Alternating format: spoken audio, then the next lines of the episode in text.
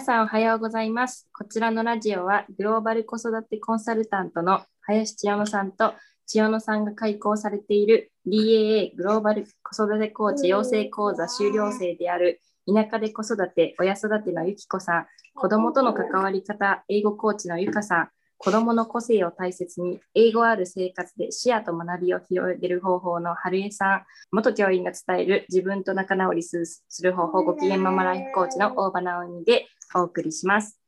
グローバル子育てにおける視点のリハビリをしていきます。ゆかさんご出産おめでとうございます。おめでとうございます。どうですか？二人目生まれて。二人目生まれて。どうどうですかね？どうですか？難しい。ああ忙しくなりました？特に変わらないですまあ今はまだそんなにっていう感じですかね。でもたたやっぱりそのそそもそもが2人になった。あのメモを2つ置かなきゃいけない。難しいですよね。表現の仕方が難しい、えっと、見見なきゃいけないものがものって言ったらダメですね。見なきゃいけないものが2つあって。でまあやっぱりこう上の子と下の子の子の関係性とかも、まあ、日に日に変わっていくのと、まあ、やっぱり感情がすごくいろいろうごめいてるなっていう上の子のね感情がすごいうごめいてるなっていうのが分かってる分かるので、まあ、面白さと大変さとはありますかね。まあ、2人目ならではですねこういうこの上と上の子との関係とか一つを見てればいいわけじゃないみたいなところ。が、まあ、やっぱり大変と、うん、大変さと、まあ、面白さとみたいな感じですかね。っていう感じまだそんなめちゃくちゃ大変っていう感じはあの味わってないですけどみんなの助けもあるんで。上の子さんが下のお子さんを見る目ってどういう感じですか？可愛いみたいな感じですか？そうですね。あの2つあるかなと思ってて1つは本当にもう可愛いみたいななんかもう私のものみたいな感じで、そのいとこのお兄ちゃんとかが触ろうとしてもなんか私のだからみたいな感じで触らないでみたいな感じで、あのいたりとかもう常に横に寝寝っ転がってなんか名前呼んでどうしたの？みたいな。おっぱい欲しいの？みたいな感じで猫なで声でめっちゃ可愛がってる。が一つとなんかやっぱりそれでもその今まで一人だったでお母さんもお父さんも独り占めだったのが、うん、やっぱりそのそうじゃなくなったっていうことは頭でも理解しつつもなんかちょっとそこがまだ腑に落ちてないというか納得でしきれてない部分が多分あって、うん、あの赤ちゃん抱っこ嫌だみたいな感じであの、うん、私にがお姫様抱っこしてほしいみたいな、ジェラシーみたいな。ジェラシーみたいなので独り占めなんかあのママは人私のもの一人のものみたいなことを言ったりとか、はい、っていうのはありますね。お。お姫様抱っこしてほしいみたいな。赤ちゃんと同じ抱っこをしてほしい。っていうのはありますね。なんか大きく分けてそういう2つの、まあ可愛くて仕方ないっていう感情となんかこう独り占めができなくなって、まあ、悔しさなのか嫉妬なのかみたいなところがすごくあ、うん、わかるわかる。すごくわかるって感じです、それが。小さいながらにこう感情がうごめいて、それを経験してるわけですよね。もう本当に感情のうごめきがすごいです。うん面白いです、だから。本当にこんなにこう感情が見えることって多分今の時期だけかもしれないしこういう特別なことがあるからこそ分かるっていうのも多分あると思うんで、なんかこれはすごく面白いなって客観的に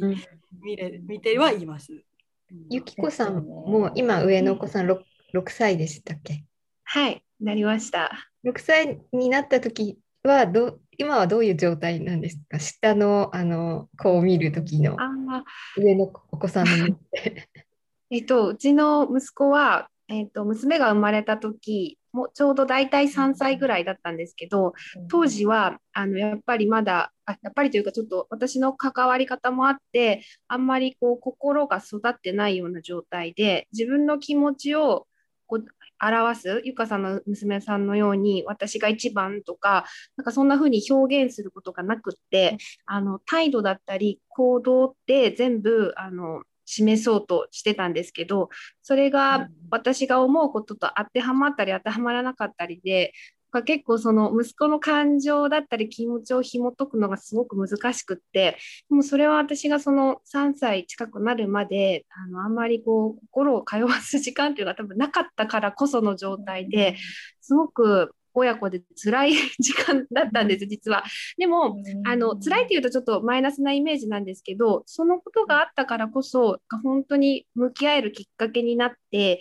で今はあの弟えーと、妹のことが息子は大好きであのもう常に大好きだよ 大好きだよってたまにあの、女の子なのでちょっと一丁前にこう「いややめて」とかこううざがれるようなぐらいくっついていったりして。でもあの妹は妹でお兄ちゃんが大好きであの保育園もお兄ちゃんがいるからもう楽しみで一緒に早く行きたいというのがずっとだったので今は2人揃って楽しく行ってます。だからあのうちの子たちも生まれてから今3年ぐらいかけてどんどんどんどんこう関係性が変わっていってるんですがでもやっぱりお互いからこう学んだり刺激し合ったりしててっていうのはあの私がそういうふうに感じれるように今なってきたかなっていう状態です。なのでゆかさんあの今娘さんの感情がこうごめいてるのを観察できてる、まあ、観察って言葉あれですか見守ってらっしゃるところがもうなんかすでにすごい素敵だなと思って伺ってました。直美さんのところはどのような感じでしたか？あうちはあのうちもゆかさんとこと一緒な感じで最初なんあの可愛がってたりしたりとかあの泣いてたらあやしてくれたりとかあのちょっと人形遊びの なんかこう延長みたいなところがあってこう抱っこする抱っこするとか言ったりしてなんかこう人形っぽくしてるから抱っこして抱っこしきれなくてボトンと落としてしまって そういうこととかもあったんですけどなかといってあのそれで可愛がる時もあれば私がこうやってあのどうしても授乳したりとか私じゃないとできないことを下の子と関わっている時となんかこうこっち来てとかあのお母さん独り占めしたいような感じが出たりとか、ね、ちょうどこの4月からうちの子幼稚園に変わったので、えっと、そういうのもあって少し最近お母さんお母さんっていう感じが今は感じてますね。いや私ほら1人しかいないからもうその時点で宝物が2つあるってどんな感じなんだろうって想像が全然つかないんですよ。子供は1人ってこうね、これが2つなんだっていうのができないから、すでに子供を産んでいても。だから、なおさらちっちゃい子供って、いきなり自分よりも小さな、で、お家の人がすごく可愛がる、大切にする、で、ケアを、で、今自分、今の自分以上にしなくちゃいけないものが現れて想像がつかないから、いきなりね、そうなると、すごく感情がね、それこそ可愛いって思う気持ちと、何なんだこれはみたいな感じになるでしょうね。うちの上の子、お医者さんごっことか歯医者さんごっこにちょっとハマっていて、うんうん、この下の子があのその患者さんによくされてますから、勝手に診察してます。始まったりとかね。えー、面白い。うちも一人なので、あの今千代さんおっしゃってたみたく急に2人、うん、なんかもう可愛いみたいに自分だとなっちゃうんだろうな、うん、みたいな、うん、大変だっていうのはすごそうなんだろうなって思うんですけども、まあ、2人いないからこそ思えるこうのんきな気持ちなのかもしれないんですけども、あとはあの感情的な面で言うと娘はもちろんあの一人っ子だっていうちゃんと自覚があって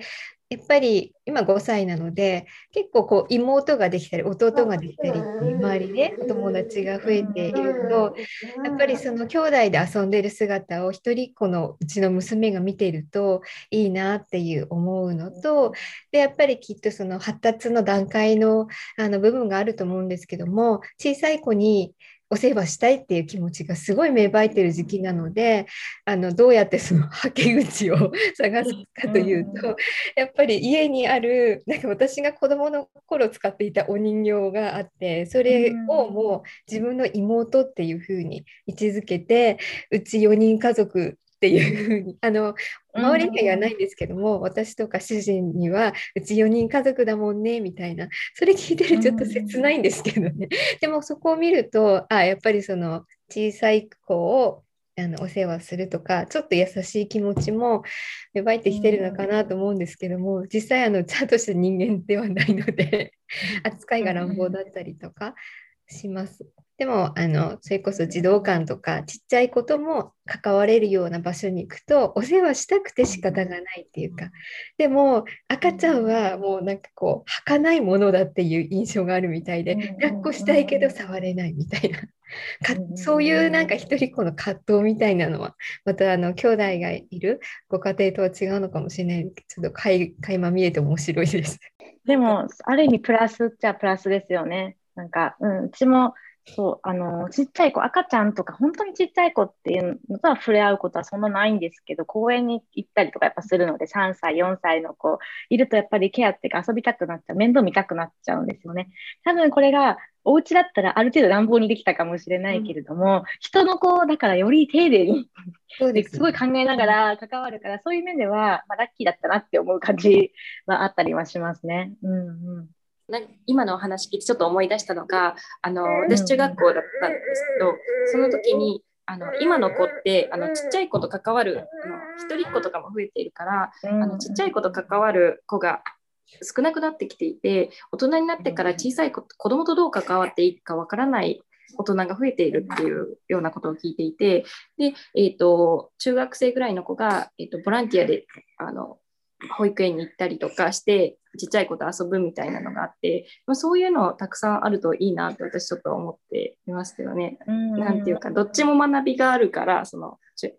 すごくなんだろう普段とあの普段見てる子生徒があの保育園行った時の顔とか見てると全然普段と違う顔を見せてたりとか、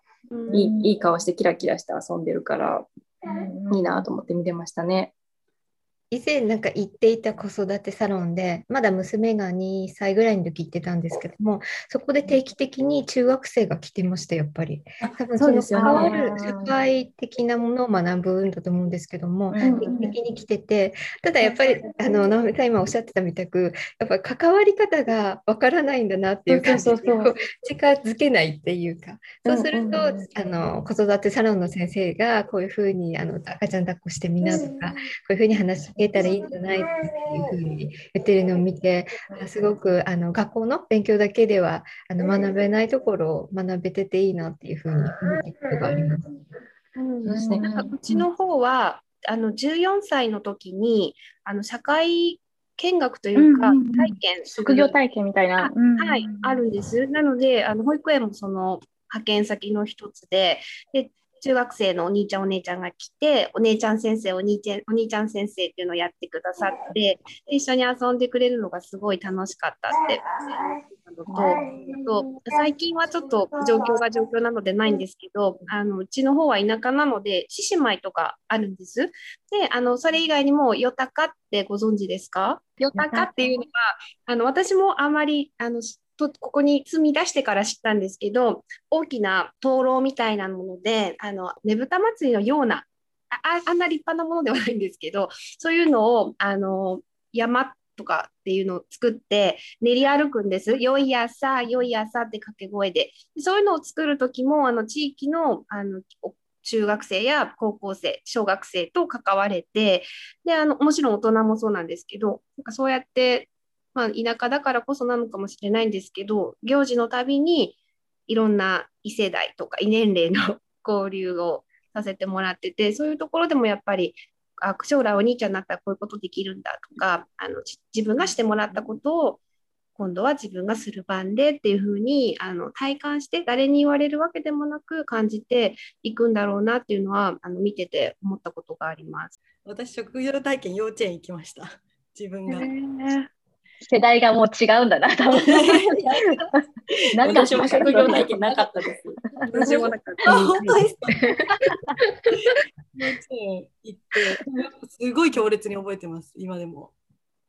中学生のあの世代にとってあの体験職業体験というか、まあ、職業を体験する、まあ、その名前の通りだと思うんですけどっていう体験は本当にすごく貴重なんだろうなっていうのを、まあ、今だから感じるというかあの時のこと本当にすごく強烈に覚えてるのですごいあのでも楽しかったって思い出しかなくて正直私は。なんかもうあの子供たちがすごいやっぱただ寄ってきてくれる。まあ多分年齢が近いっていうのもあると思うんですけどその頃はまだ何て言うんですかね子供との関わり方とかそんな風に意識して子供と関わ、まあ、子供というか小さい子と関わった関わってはないですけどでも本当にただただ楽しかったっていう思い出となんかこうある女の子がすごく仲良くなったというかすごい懐いてくれた子がいてでその子に言われたこととかなんかこうやってもらって嬉しかったこととかすごい覚えてるんで。で、まあ、先生たちとの関わりとかも覚えてるね。やっぱ本当にああいうのを中学生の小さい頃に職業を体験できるっていうのは、まあ、その後の将来のことも考えてもだし、そのまあ、そこのにつかなくても人生その後のすごく貴重な機会だなっていうふうに思ううん、できれば続けてほしいことでは、そうですよね。うん、小さい子供が職業を体験すると本当になんかこう社会ってこういう風になってるんだなっていう、うん、角度からも見れると思うんですよね。うちもまだ全然そういう認識がないかったと思うんですけど3歳ぐらいの時に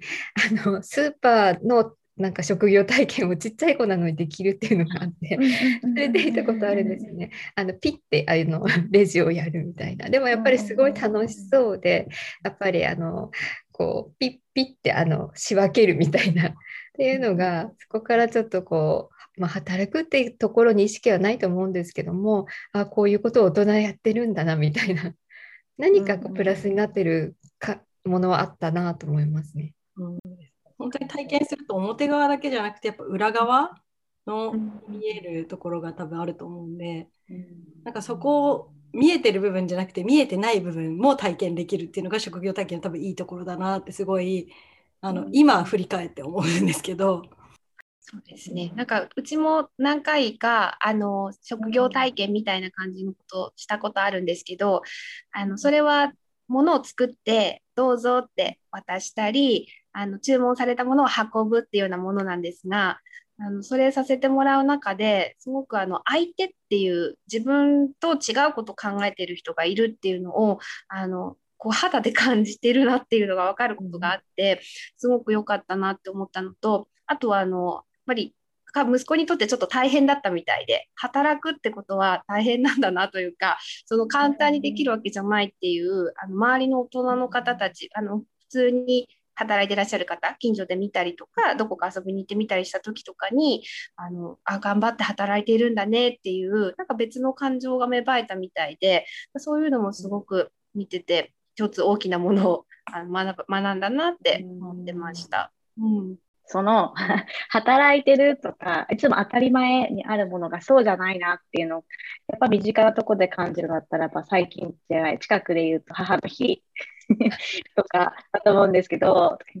そう母の日とかでもそうですよね。なんかこういつも当たり前にしてるけど、そうでもないって。あの子供の日も親に感謝する日ってご存知でした？私知らなかったんです。あの、小学校の校長先生がお手紙で、あの、くださって、子供の日の本当の意味を調べたら、その子供が健康ですく育ったことに感謝する日でもあるけど、お家の人を感謝する日でもある、特にお母さんに感謝する日でもあるらしいんですよ。うん、そうそうそう。それだけ当たり前だけ当たり前じゃないんだよね、みたいなうん、思いますけど、そうまあ、子供の日が終わって6、7、8、9で4日もすればまた母の日なんですけど、なんかあれですか、母の日ってでも、こちらか何かしてっていうわけでもないですもんね。子供に気づいてくれた時気づいてもらった時にやればいいやっていう私は感覚ですけど。小学生だとあの千代さんのお子さん小学生ですよね。こう母の日に特別何かしてあげようとかっていう感じなんですか？うちの娘幼稚園なのでやっぱり母の日に向けて何かすごい プレゼント用意してくれてるみたいで何かを作ってるとかっていうのをなんか2週間ぐらい前から渡すことにワクワクしてくれてるんですけども小学生ってありますか、そうですね。そのそれこそ幼稚園の時は幼稚園で作るからそれを渡すで母の日がなんか終了してる感じはやっぱりあったんですけど小学校になってからは何かを作ろうとか喜ばせようみたいなことはするようになってます。ただなんかずれてるんですけど、なんかいろいろ一生懸命工作して何かを渡すところはあるんですけど、なんか、なんだろうこれみたいな、とっとくのも厳しいなみたいなものを作ってくれるので、でもなんか、なんかこう思って本人はお手紙と作ったのと、あとはなんかご飯自分なりに、そう作る。でもこれとこれとこれ買いに行くから来てみたいな感じで、これとこうやって買ってみたいな感じなんですけど、全然まだまだ。そうそうそう。何かはこうしでも何かをしように強くなってるかなっていうところはあります。別に何かしてくれなくても変な話いいなって思ってるし、あの、こちらこそお母さんにしてくれてありがとうって思っているので、なんかお互いがなんかこうハッピーに過ごせればいいだけなので、なんかこうすることが変に当たり前になってほしくないなっていうのはあります。なんかこう難しいんですけど、わかります？伝わるかな、これ。うん。なんか何かをしてほしいなとかっていう自分からはあの 言わ言わないですけど、うんうんなんか毎日あの、うんうん。食事の時間にお手紙を書いてくれるので もうそれで、あのもう満足満足って言ってるのかしらすごく嬉しいからいいいいよっていう感じなんですけどうんでもやっぱり何かを、まあ、幼稚園のそういう流れもあるみたいで何かをうん。今は何かの時に何かをしてあげたいっていうのが自分なりに考えてやってることなのかなと思いますけど。皆さんのお宅だとどうですか？なんかこう母の日に向けてこれ作ってますとかありますか？あのお子さんが。なんか考えてるのかなとか。あ逆に春江さんにその毎日のお手紙ってどうしてそそれが始まったのかなとかちょっとなんでええ聞聞いてみたいなと思って。なんかあの全然何をきっかけとかお手紙交換がうちで始まったとかはないんですけどもやっぱりでも文字を書けるようになってきてから友達とのやり取りあの文字も別に私あの小学校上がるまでひらがな書けるようになろうねとか全然何もしてないんですけどもやっぱり文字に興味が出てくる時期ってありませんでしたか？うん。皆さんの子今今うちそれです。これなんて書いてあるの？とか。うん、そうですよね。多分その早い遅いあるのかもしれないんですけども、でそうなってからやっぱりあのママって書けるようになると嬉しいみたいな。そこからママ好きとか。なんかそういうので大体ご飯作ってる時に娘それこそ一人っ子なのでちょっとこう暇になった時にお手紙の制作が始まるんですよね。すごいレコレコったものが。で、すごい、デコまでするんですね。するんですよね。で、書けるようになって、最近結構長文になってきてるんですけども、大体、あの、食事作ってる時に、そのお手紙、こ あなんかなんていうんですかね、寸劇みたいな始まるんですけど、これなんだって言ってみてとかって、なんないですよ、皆さん。わかる。誰かに来たんだって言ってみてとかっていう、そうなんですよね。で、揚げ物してる時にその率が高いんですけど。で、それで、あの、一応火を止めて付き合うんですけども、で、そうすると、大体なんか好きとか、あの、ご飯を美味しく作ってくれてありがとうっていうのが、1週間のうちに5回ぐらい そのお手紙が来るんですけど。も、そうです、そうです。で、そうなあ、それがあるので、なんかもうそんな毎日感謝されているんだったら、こちらこそすいません、ありがとうございますっていう気持ちになっちゃうので、やっぱり母の日とか、あの千代野さんさっきおっしゃってたみたく、特別に何かしてもらわなくても、こんなに健健康にすくすく育ってってくれてありがとうっていう気持ちにはなります。うん。なんかあのうちの子も、えっと今文字書けるようになってでもまだすごく鏡文字も多く書くんですけどそれでもなんかこう自分の気持ちをこういう形でも伝えることができるっていうのを分かって喜んでるのがまた嬉しかったりもするので今春江さんがおっしゃった話もなんか共感できるなと思って聞いてたんですけど本当にあの子供がいるからなんか毎日が楽しいというか笑わうちのうちの息子ちょっとひょうきんなところもあるので本当にあの面白いことを言ったり男の子ワールドというかそれでいてプリンセスも大好きですごくなんかユニークだなと思うんですけどあのでもなんかそういうふうになってほしかったというかあのなんだろうなこんな風に育ってほしいなっていうのはなんか生まれ息子が生まれた時の方が私はすごく強くあってあのもちろん健康にとかあの元気にっていうのは一番なんですがでもあのそれ以外にもいろんなところに興味を持ってとかのこうなんかだんだんこういうの増えてった時期があったんですけど今はもうそこにそのまま毎日楽しんで笑顔で過ごせることがそれだけで自分のこうなんか好きっていうところとか見つけられてるところでもうそれだけで十分だなって思うんですけどあの自分のお母さんってどんなお母さんっていうなんかお母さん像がすごく変化していったこの息子出産後だったんですがあの皆さんどうですか？あの初めてあの娘さん生まれてその時にこんなお母さんでいたいなとかなんかそういうのって考えられたことありましたか？このお母さんはなかったんですけど、めちゃくちゃガチガチの神経質なお母さんで、なんかわわかんないからあの食べるものとかもちゃんとしなきゃとかなんだろう。寝かせる。私中学校だったから先が見えてるじゃないですか。中学校ぐらいになってくるとこういうことでみんな困ってるなとか。そのや中でこう自分が気にしてたからかもしれないけど気になったのが睡眠時間とあの携帯の付き合い方とか。あとなんかこう砂糖が取りすぎだなってこうなんか気になっちゃったんですよね見てて。だからなんかこうここまでに逆算して今からできることみたいな考えちゃうとガチガチガチになってで睡眠時間っていうのにすごくこう娘主体の睡眠時間でみたいな感じでやってしまってすごく疲れてしまったことがあってだけどなんか、うん、今は もっと楽になってきたというか、まあ、コーチングを受けたおかげとかもあるんですけどあの自分が何をのお母さんが笑顔で一番いられるのが結局は一番いいんだなって分かったのでなんかこう今はちょっと手放せてるなっていうところはあるんですけど、ね、でもまだまだ真面目だなって自分で思うのでもっともっとこうちゃんと手放していきたいなと思うんですけどね。であの直美さんのあのお名前で、えーと、ご機嫌ママライフコーチのご機嫌っていうのがすごく好きで私もご機嫌なお母さんでいたいなって思います。うん結局なんかそれなんですよね。お母さんがご機嫌でいられるっていうのが結局一番大事で。であのある方が女の人は笑っているだけで周りを変えられるっていうのを言われて確かにそうだなって言ってだあの家庭の中でお母さんが笑っているとお父さんも笑うようになってでお母さん笑っていると子供も笑うから結局はやっぱりお母さんが大事でお母さんが自分自身を大切にするってことを何て言うかしないと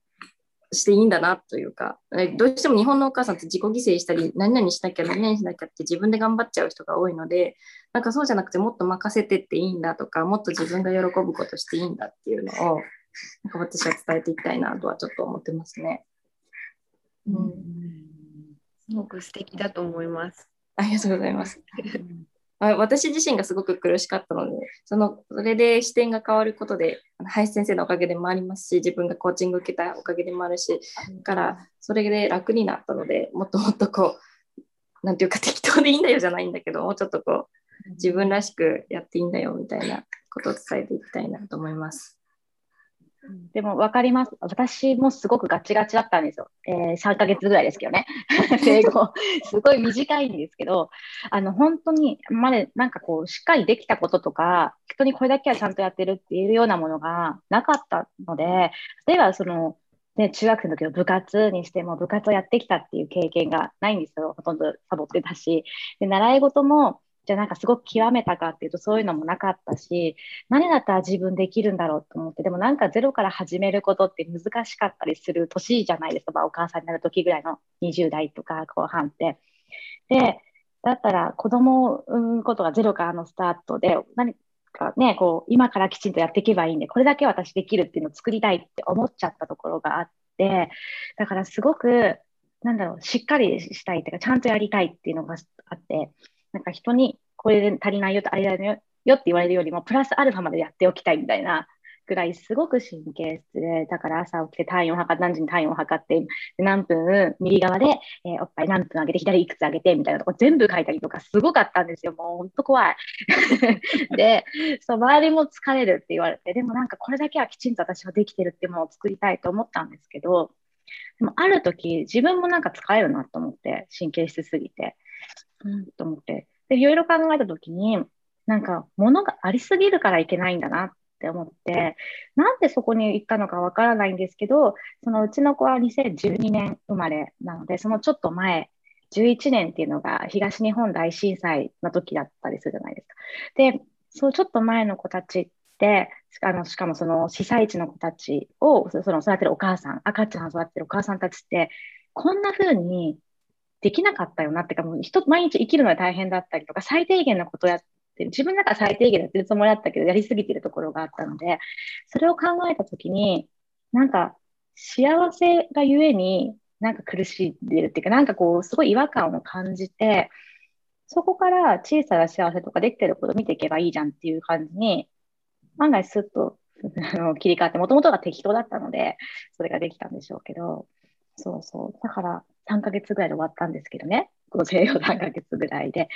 そう、でもすごいガチガチだった時があるので、わかります。なんかやっぱり自分も幼稚園の先生っていうのをやっていたし、塾講師として小学生から高校生まで見てきて、いろんな子を見てきてるから、こうすれば、いわゆるちゃんとした子になるとか、すごく分かったですね。やっぱりどこか今の教育じゃなくて、昔の教育の方だったので、頭の中が、ここ置いてこうしてこうしていけばいいとか、考えすぎてたからこそ、すごいあって、でも何でもいいやと思ったらすごく楽になって、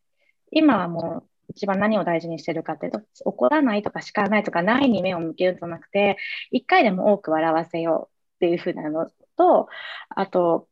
とりあえずコミュニケーションがすごく取れる中でいたい。それだけですね。風通し、親子の風通しがいい関係でいたい。それだけな感じです。うん、でも、えっとね、何かのやつで見たんですけど、あの、いわゆる本当にすごい秀でているというか、できているお子さんたち、今では東大とかそういう人たちだったりするんですなんか、のご家庭の多くはやっぱり親子のコミュニケーションがすごく取れてるご家庭なんですって。で、と私が幼稚園教育やった時にクラスにいた子が、えー、トップ校に行ってる子がいるんですけど、やっぱり親子間すごくフランクな感じなんですよね。うん、なんかいい意味で横並び、上下になってない感じだったりするそういうのを見ててもやっぱり大事なのってそこかななんて思ったりする次第です。うんいやわかります。なんか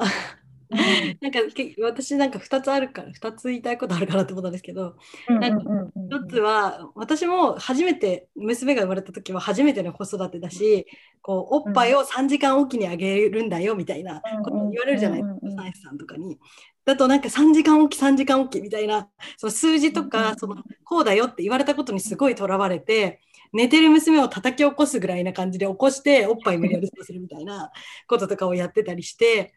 ででもそれも本当に私も長く続かなくて私も基本的当ズボラ人間なんで 全然それが長く続かなかったし面倒くさくなってきちゃったっていうのもあるんですけど、まあ、生後4ヶ月3ヶ月ぐらいからおむつなし育児っていうのをやっててでそれのとそれと出会った時にあの子供って本来自分がもうこのできる能力がす全て持って生まれてきてるっていうのをすごく感じてあの排泄の能力だってそもそもあるのに、えっと、紙おむつをずっとつけることでその能力を奪ってるみたいなことだったりとかなんかそういうこのもともとのも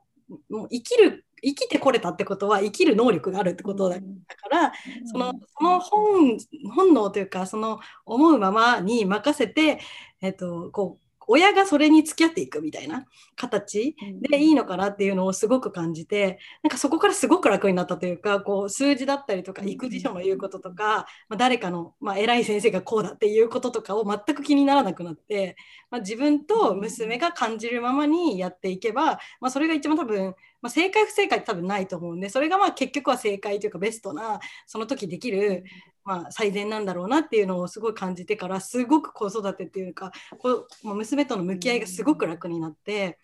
でなんかこう本当に頑張んなくていいんだなっていうのをすごく感じたというかもう本当にただただ向き合ってあのやっていけばいいんだなっていうのを感じてそこからさらにこうさっき千代野さんがおっしゃったように私が一番大事にあの子供と向き合う上で一番大事にしてるんですけどこう人対人だなっていうのをすごく、まあ、前からちょっと思ってたとこあったんですけどそのおむつなし育児を通してさらにすごい人対人っていうのがすごい私の中ですごく強くなってで一番この子供と向き合う上での指針というかはもう絶対自分が上にはならない。まあ、やっぱりあの人対人前のなんかお話でラジオのお話でもあったかなと思うんですけど、もう完全にそこはもう上下関係とか親子関係。まあもちろん親子関係なんですけどこう親子関係って上と下みたいな感じになるんですけどあの人と人の関係 みたいな感じで、まあ、一人の人間と一人の人間のこの付き合いだなっていうのをすごく意識し始めてからもすごいもうさらに楽しくなったというかまあ本当にどういう気持ちとかどういう感情を持ってるのかなっていうのを一人の人として娘だったりとか、まあ、息子はそこまでまだわーっていう感情はないですけど、まあ、でも泣いたりとか ちょっとしたらああそっかおしっこで気持ち悪くて今泣いてるなとかもうそこに理由が絶対あるっていうのも分かるしもう一人の人って捉えると赤ちゃんとか子供って捉えるのよりもやっぱりすごく楽しい上に楽になるっていうのが私の中ですごいなんか感じた自分の子育てを通して感じていることなのでなんかそこはすごい大事にしてるしこれからも多分変わらず大事にしていくんだろうなっていうところ。うんうん、分かります。頭では分かってたけど、実際生まれるとっていうのありますよね。だからそれこそ幼稚園教諭やってる時も、先生っていう立場だけど、先生にはならないって思ってたんですよ。やっぱり横並びでやっていって、コミュニケーションを通してその成長をね、一緒に楽しんでいきたいって思ってたので、でもやっぱり子供が生まれると一瞬お母さんに切り替わっちゃうと一瞬忘れちゃうというか、頭で分かってるけど、そっちが前に出ちゃうみたいなのね、ありますよね。そうだからそういう考えがあったからすぐ切り替えられたって言ったら切り替えられたのかもしれないですけど、一人間と思うと、本当に子供がやることが面白いですよね。だからね、何本で言うとか考えて、分かります、分かります。うん。あれあれ。うちも一人なんで最初育児が分からなくて、うんでもあのやっぱり分からないんで、まあ、そのそれこそ子育てサロン行ったり女性さんに聞いたりとかあと育児書も何個か読んでみたんですよね。で知らないから一応知りたいっていうこの 興味自分の興味だけで読んでたんですけどなんかこうやっぱり3ヶ月ぐらいすると もう最初の授乳とかあの生まれてしばらくの間夜中も起きないといけないし疲れちゃうっていう話だなと思って。ていたらなんかそれこそ自分その育児書とか読むのいいけど自分に必要ないのもあるよなっていうふうに思ったりとかこれは私の性格上できないとか っていうのは結構捨てるようにしてしまってでそしたらちょっと楽になったなってのもあるんですけど一つなんかあの小児科の先生にあの離乳食が始まる頃かなちょっと言われたのが なんかお母さんご飯だけは美味しく作ってねって言われたんですよ。そうなんです。で子供はやっぱり美味しくないと食べないからって言われて あそっか、まあ、料理好きなんでそこまでその料理すること自体は全然苦でも何でもなかったんですけどあ美味しくないと食べないのかって思った時にあ人なんだなってそれまでおっぱいしか粉ミルクとかあとなんかあのおかゆ十分がゆしか食べてなかったのにあ味があるものを食べ出すと美味しくないと食べないのかってそうですよねっていうふうにすごい納得した記憶があってあそそれ以降あのさっきもちょっと言ったんですけど作るのは嫌いじゃないのであのそこが自分の負担になっている感じ私も食べたいし作りたい方なのでなんですけども、うん、あなんか人間をなんか一人招いたっていうすごい感覚になったことがあります。うんうんうん結局お惣菜とかあ。の食べさせようとするんですけどうちはなんかやっぱり作ってご飯がいいっていつも言うのであのそうするようにはしてるんですけども、うん、なんであの台所に立つようにはあのそそういうとこから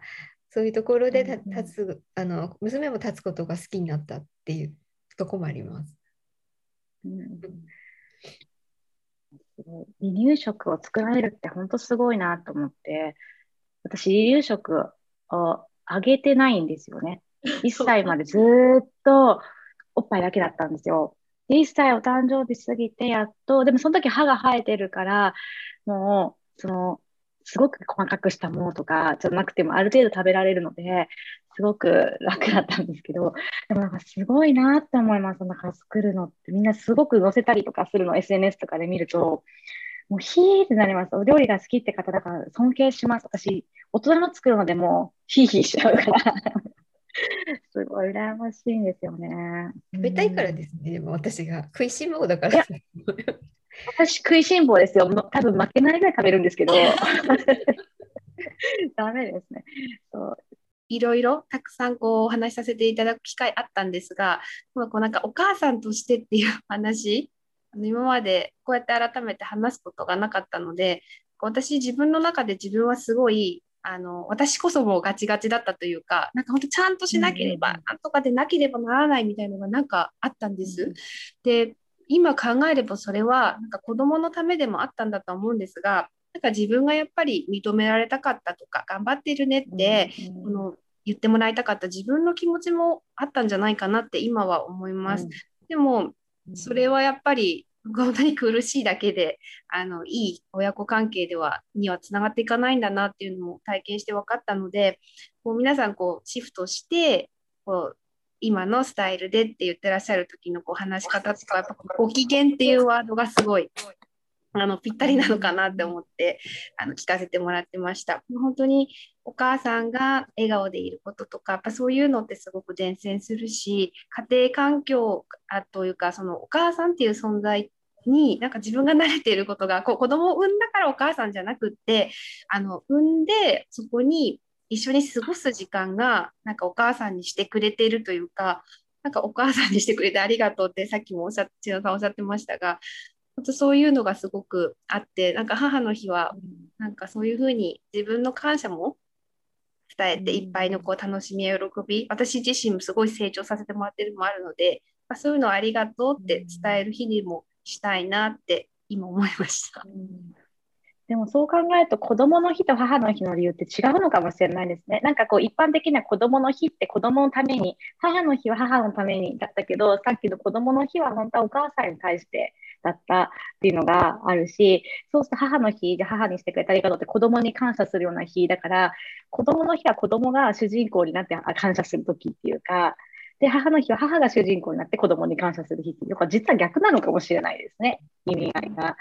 うん、で自分が認められたくてっていうのはすごくそうなのかもなってかそうだったんだろうなって思いましたからそのそれだけはきちんとしたいっていう自分がいた要はこれはきちんとできてるねちゃんとできてるねって言ってもらいたくて子育ての主語が間違ってたって言ったらあれなんですけどどうしてもそうなっちゃった時があったんですね。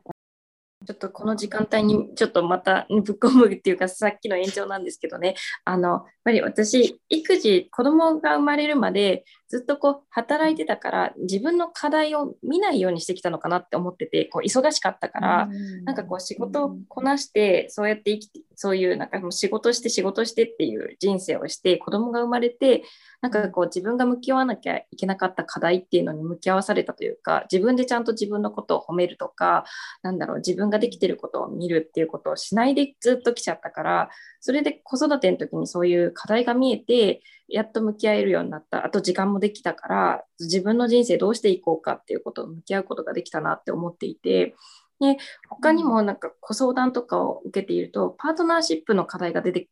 くる方が見えるんですね。旦那さんに頼れない、頼めないとかが出てきたりとかで、あ自分、それまでずっと一人で頑張るような生き方をしてたんだなって改めてこう見つめることができたっていうこともあったりして、だからこの出産して育児を通してああと親との関係ですね。なんか今まで自分が親にこうしてもらえなかったからっていうのをこう子供にこうしようとしちゃったりするんですけどそういう時って自分が親と向き合えてなかったりとかそういう課題が出てくるなんかいいタイムいいチャンスなのかなって私はちょっとこのコーチング始めて思いましたね。うん、わかります。なんか仕事していると、とかこう、長いあの独身でいる間とかに、その自分の課題をうまく隠して、そこ見なくて生きれるなんか生きるようにななっているというかそっちの術を身につけてしまってて。だからなんとかやってこれるんですけどでもやっぱり根本があのしっかりしてないというか私も自分で自分を認めしてこなかったのでやっぱり頑張って頑張って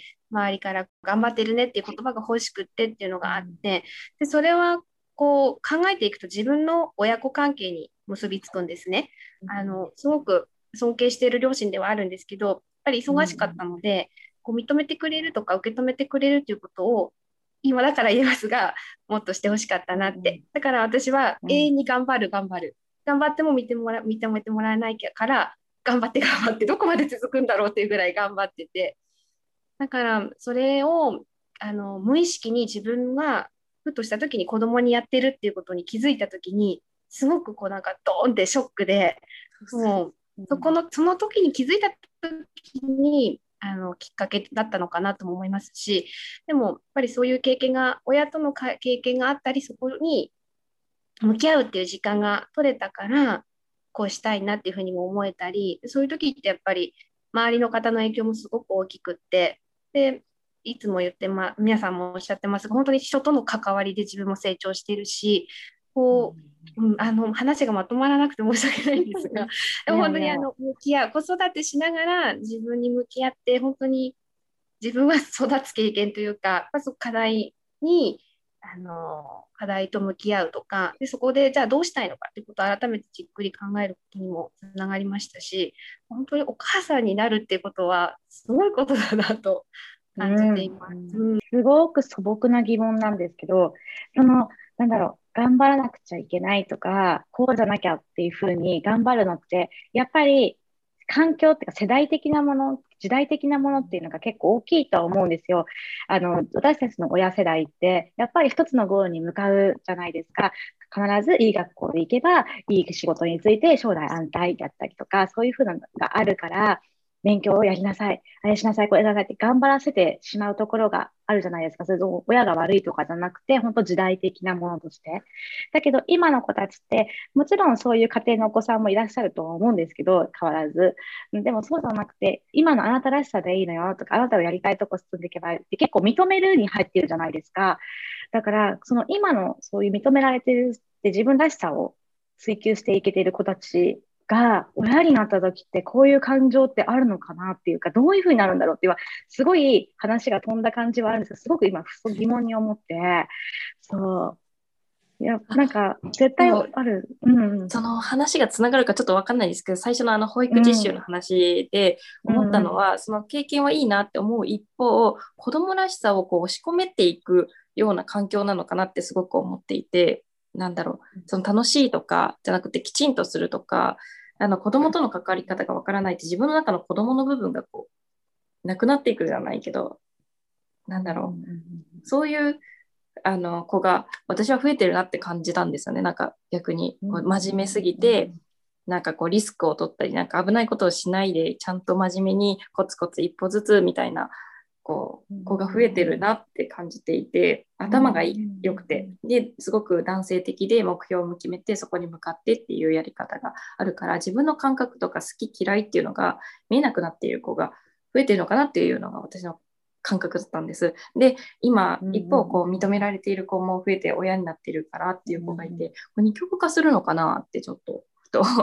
思って、うん、でもそうかもしれないですね。あの、うん、幼児教育を受けてきてる子って分けちゃうとこがありやすいのかもしれないんですけど結局幼児教育ってそう幼児教育とか先取りを意味したその早期教育やってきた子たちって必ず答えがあるものに向かうことが多いじゃないですか、やっぱりそのお受験とかできっと自分の考えだったり自分をどう表現するかってところを見つけるとか見てあげてこう受かるとかっていうのがあるん。でしょうけどやっぱりペーパーとかっていうものをやってってやっぱ早くからこうね覚えるというかこう解き方を知ってったりとか今その時それを学びたいわけでもないけどその時のためにその時までにやらなくちゃいけないこととしてやっていくものが多い子たちってやっぱりその今直美さん。がおっしゃってたようなタイプなん。かやらなきゃっていう子供らしさを仕込められてしまっているところがある子と、そうじゃなく伸び伸びってきた子はっていう二極化、確か二極化になるのかもしれないですね。わかんないですけどね。なんか、その、うん、うん、ちょっと聞いてつながっているのかよくわかんないけど、ちょっと私は、その、その上、中学生の子がこうそういう体験をするってことは大事だなって思う一方なんかこう子供らしさとかがなくなっている子も多いなって感じていたので、うん、うん、まとまらないですがちょっと出てきました。いやわかります。でも子供らしさが子供らしさが必要だから、これからの時代に必要な力としてもあるけど、その非認知能力って結局私はイコール子供らしさだと思っているので、うん、うん、そういうところがある子がより出てきた方がいいなっていうところはやっぱりあるからこそいうところだと思うんですよね。うん、時代も変わってそそういう感性を持ってないと逆に今度は苦しい時代なのかなって私思うようになっていて。うんうんうん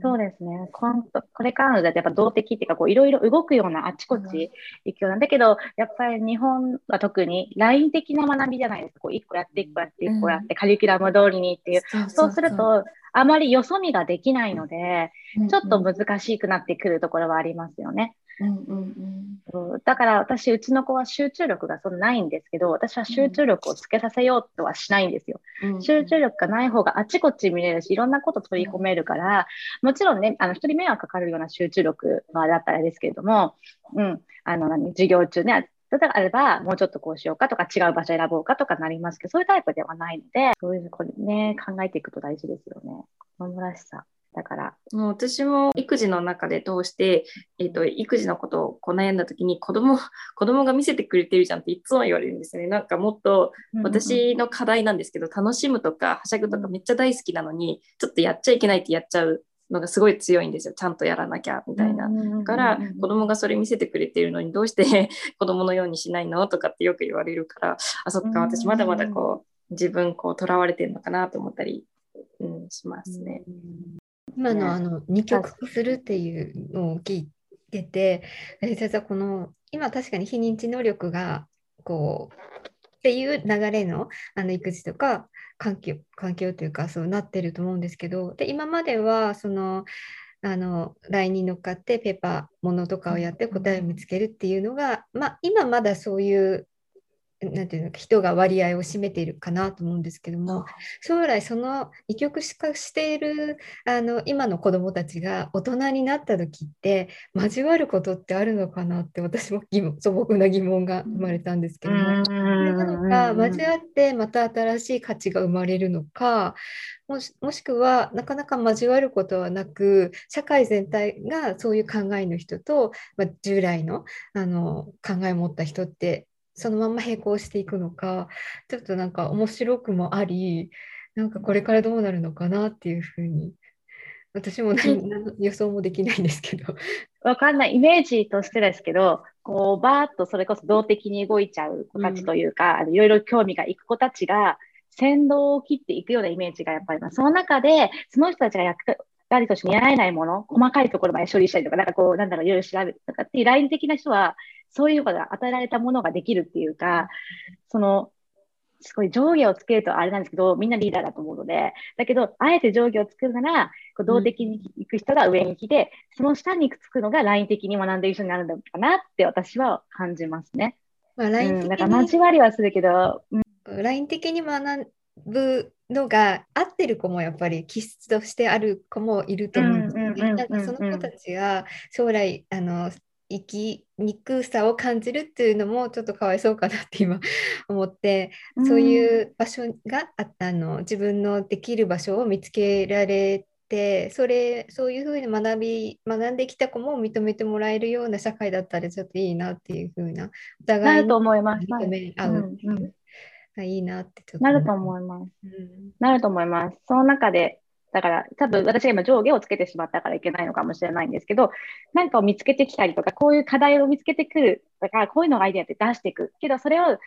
そこまで深めたりこうできないって言ったらあれなんですけど、から、それを得意とするライン的な子、気質の子が担っていくっていうパズルみたいな感じになっていくと思うので、生きづらさというものはないと思いますけど、うん、そのものに価値を求めていく。こう適材適所があれば、うん。なんか将来なんかいいのかな楽しいのかなっていろんな子たちをこう見てくるとその子らしさが出せればいいのかなとちょっと思ったんですけども。うん、うん、出せるとは思います。そうただなんかこう、力として強さを持っちゃうのはどっちかなって考えたときに、っていうのはあるのかもしれないですけど、その場所場所によっては。うん、従来の学びって、ある程度先に知識を入れるじゃないですか。知識って大事だけど、なんか入れてって、準備満タンになった時に初めて何か動くとか、なんかこういう風な感じだけど、これからってどちらかというと、やっていきながら知識を入れていって、みたいなのを常に活かしていくことが、やっぱり強いって言ったら強いと思うんですよね。いろいろ試してみなきゃどうなるかわからないから、いろいろ考えてる前にあっという間に時間が過ぎていくっていうことがあるじゃないですか。例えば、このコロナに関してでも、いろいろこう、順序よくこうこうかな、かなって丁寧に石橋叩いて積んでいったら、あっという間に時間が経ってしまって大変だけど、すぐに動いて、とりあえずやってみようって動くのがやっぱり良かったりとか、ね、するじゃないですか。政治的に大きく見ても、やっぱり日本はこうとりあえず完全にこう大丈夫だと思わないと進まないじゃないですか。でも海外でとりあえずやってみようって言って動かして、ダメだとやめればいいじゃんみたいな感じだったりとか、あるのと同じで、そういう違いっていうか、でもそこは生きるところが絶対あるし、今ね、それこそこう日本はどうのこうとか、周りとどうなんか合わせすぎちゃってるとか気にしすぎてるって言われたりとかすることはありますけど、それが強みになる時も絶対あるわけだから、なんかこう二極二極化のお話はすごく興味深いなと思って伺ってた伺ってたんですいませんリスナーになってましたけど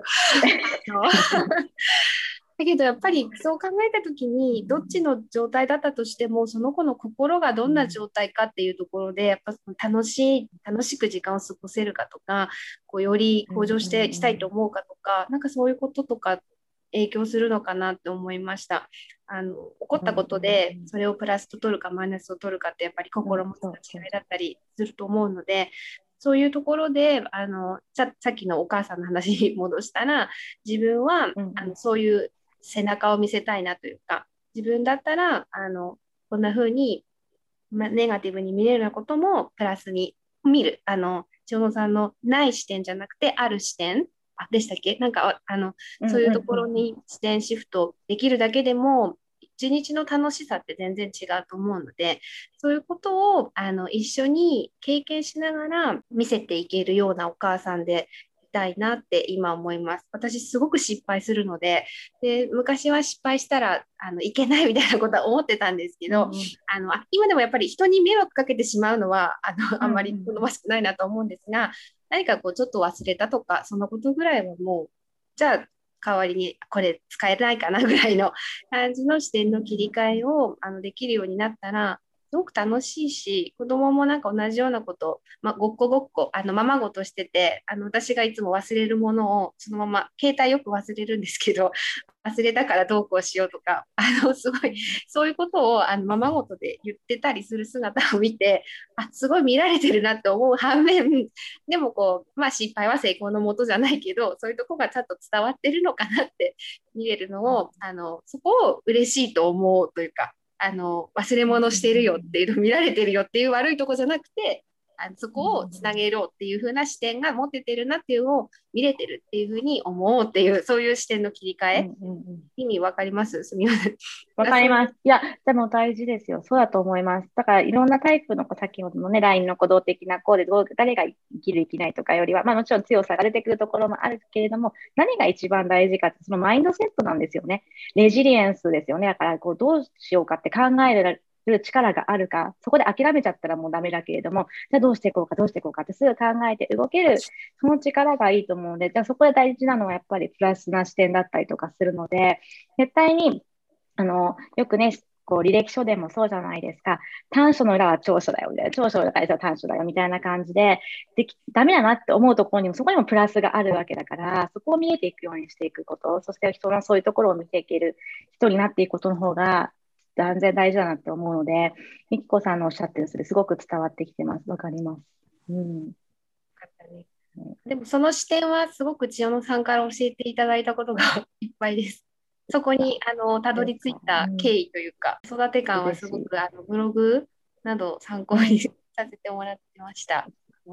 ありがとうございます。嬉しいです。本当に。いや、適当なんですよ、本当に。でも、うちの母も私もよく言ってるのは、適当っていう字は、適して当たってるんだから、一番自分に、ね、合ってるんだからねっていうふうに言ってきて育ってるっていうか、あるので、本当そう思ってるので、適当万歳だと思ってます。ゆかさんのご出産おめでとうから、こう、第2子とかね、そういう子供との関わり、そこから母の日と流れて、母の像みたいな感じになっていきましたが、はい。皆さんの方で何かお知らせとかありますか？まあ、おのおのの LINE アカウントだったりとか、ブログとか概要欄にあるので、そういてもらえれば、はい。皆さんの考えにたどり着くと思いますし、あとは、養成講座を7月に開講予定なので、ちょっと興味あるなって方は、待っててもらえればと思います。ありがとうございました。ありがとうございました。